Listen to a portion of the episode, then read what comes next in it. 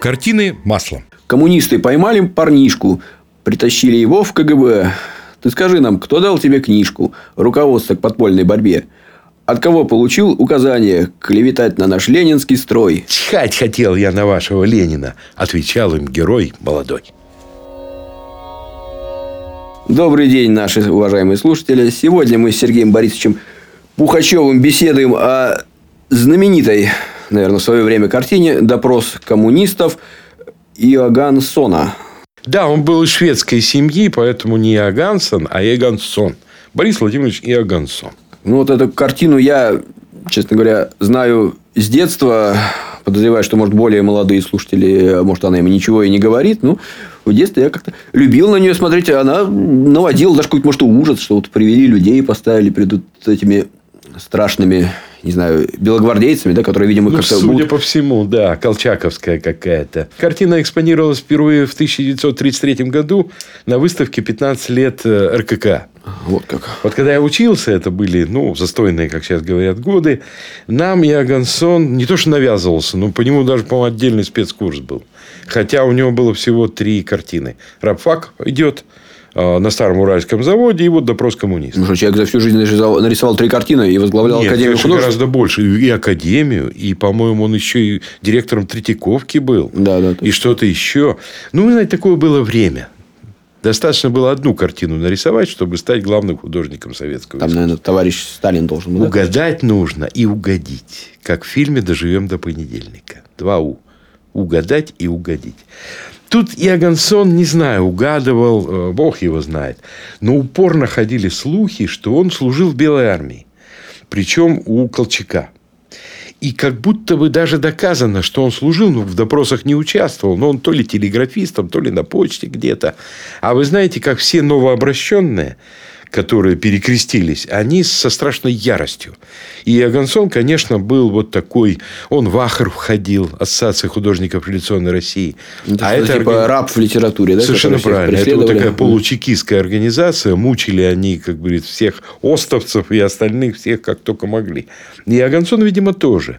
Но, по-моему, он в таких особо кровавых кампаниях не участвовал. Это все-таки не Герасимов. Мне кажется, ему удавалось как-то уходить в сторону такого чистого творчества. Но обратимся к картине.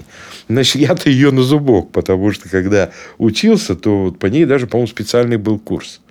Ну, Значит, известно три варианта. Он описывает три, три эскиза. Первый, второй, третий. На первом эскизе там а, педалировано было, во-первых, конвой. Во-вторых, по-моему, один коммунист стоял. А под столом, помню, была бутылка, большая бутыль вина – вот что-то такое. И Иогансону не понравилось уж очень литературно. Второй эскиз тоже что-то было так словесно много, и поэтому он пришел к третьему эскизу, который представляет шедевр советского искусства. Обратите внимание, значит, коммунисты, ну, один мужчина в тельняшке и кожанке, и вторая, видимо, женщина, как написано. Это женщина? Да, по- по-моему, это как бы, ну, вот, всяком написано. Угу. Эта фигура, вот вы посмотрите, как вот нам все время говорили, вы посмотрите, как смело художник поставил их почти в центр холста. Что важно? Почти. То есть, не симметрично в центре, а чуть слева, что чуть динамики. И посмотрите, как он завалил пол.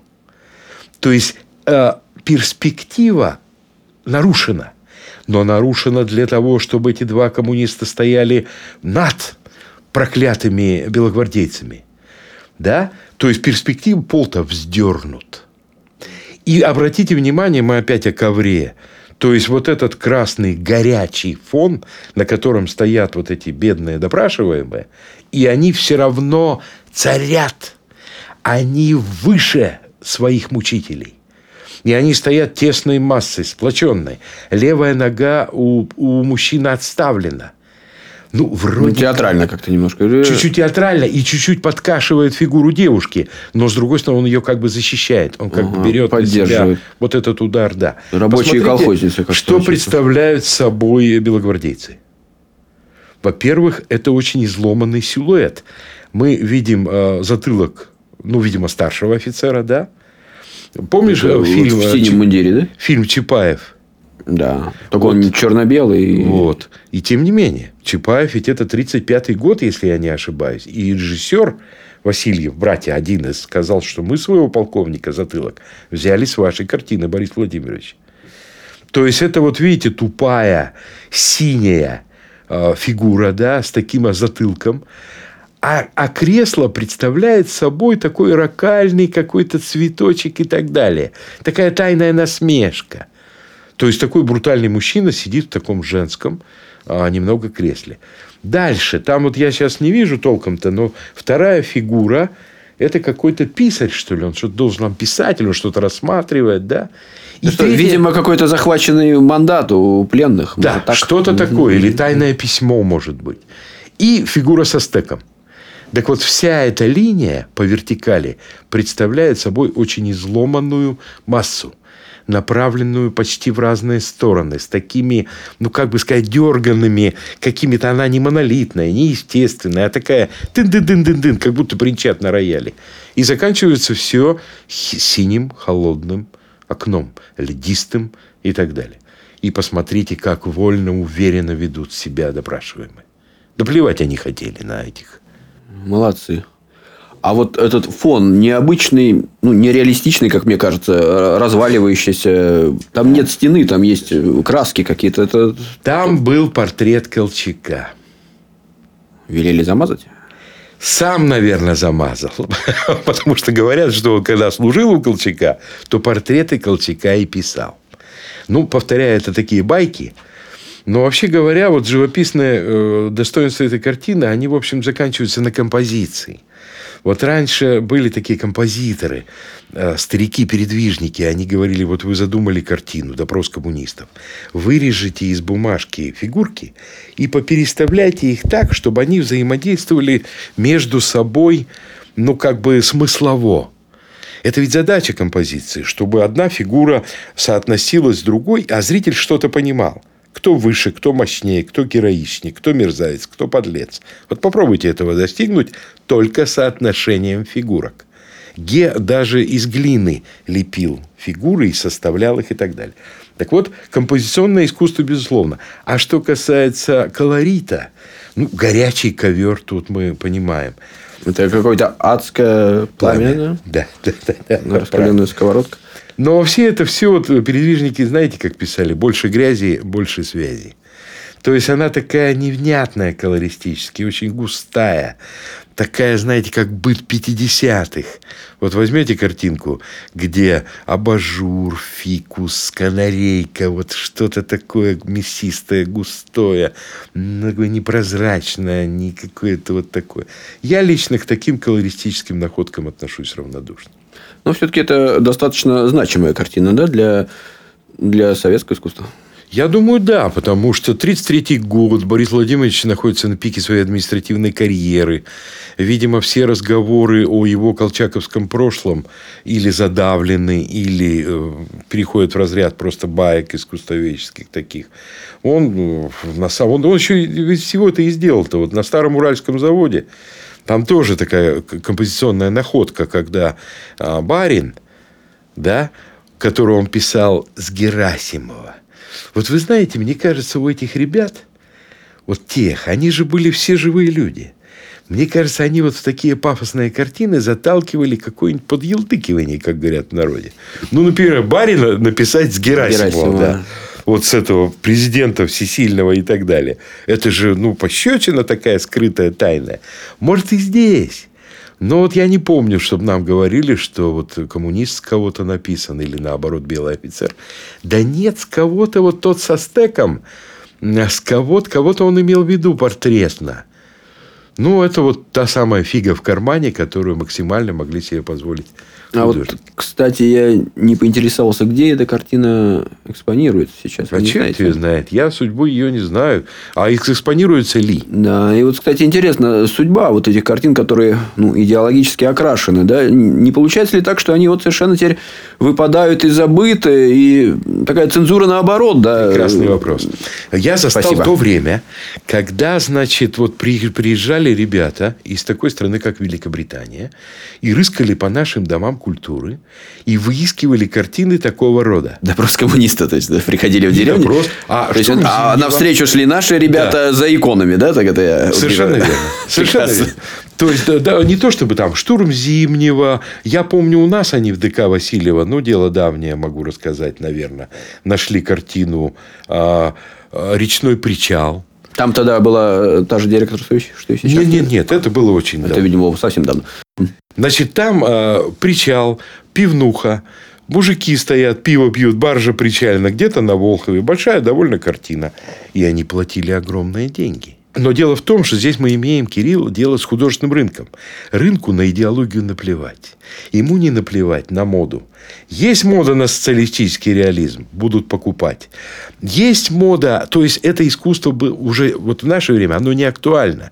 Оно никого не заставит, его не заставишь изучать и так далее, но оно может попасть в коллекцию.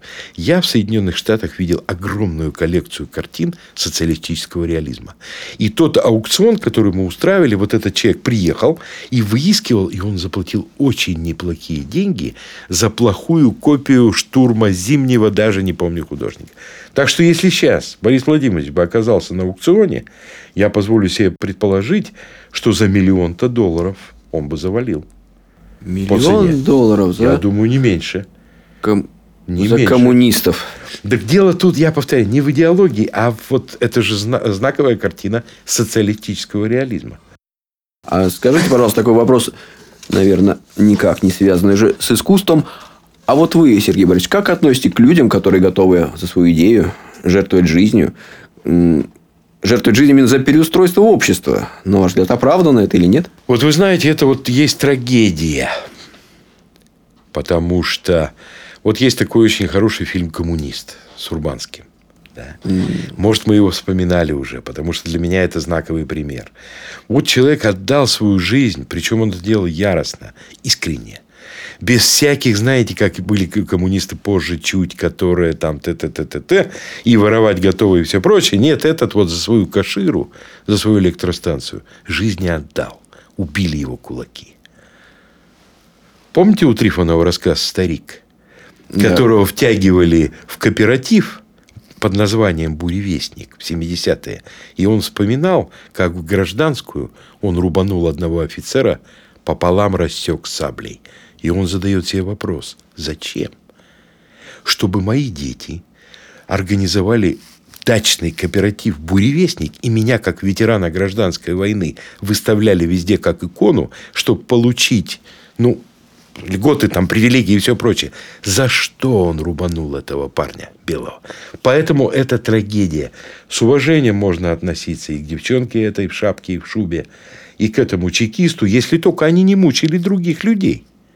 Если они точно так же не сидели справа, а слева бы стоял белый офицер, и они бы ему говорили, ну что, голубчик, попался?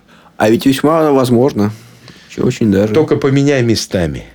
И у них даже выражение лица-то не изменится. Его, кстати, этого и Агансона упрекали, что у него абсолютно бесстрастные вот эти ребята. Он фигуры-то дал все нормально, но уж могли они как-то, ну, я не знаю, с большим презрением, что ли, относиться и так далее.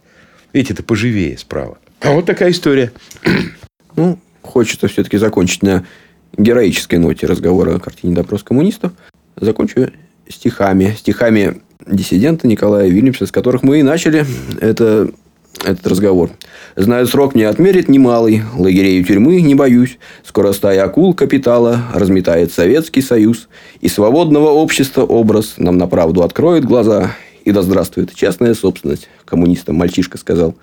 Машинистская подпольщица Клава горько плачет во мраке ночей, вспоминая, как парень кудрявый пролетарских клеймил палачей.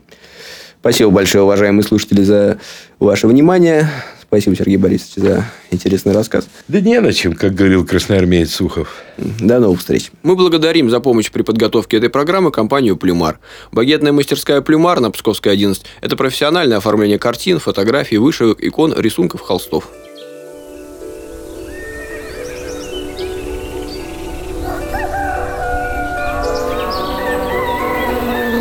Картины маслом.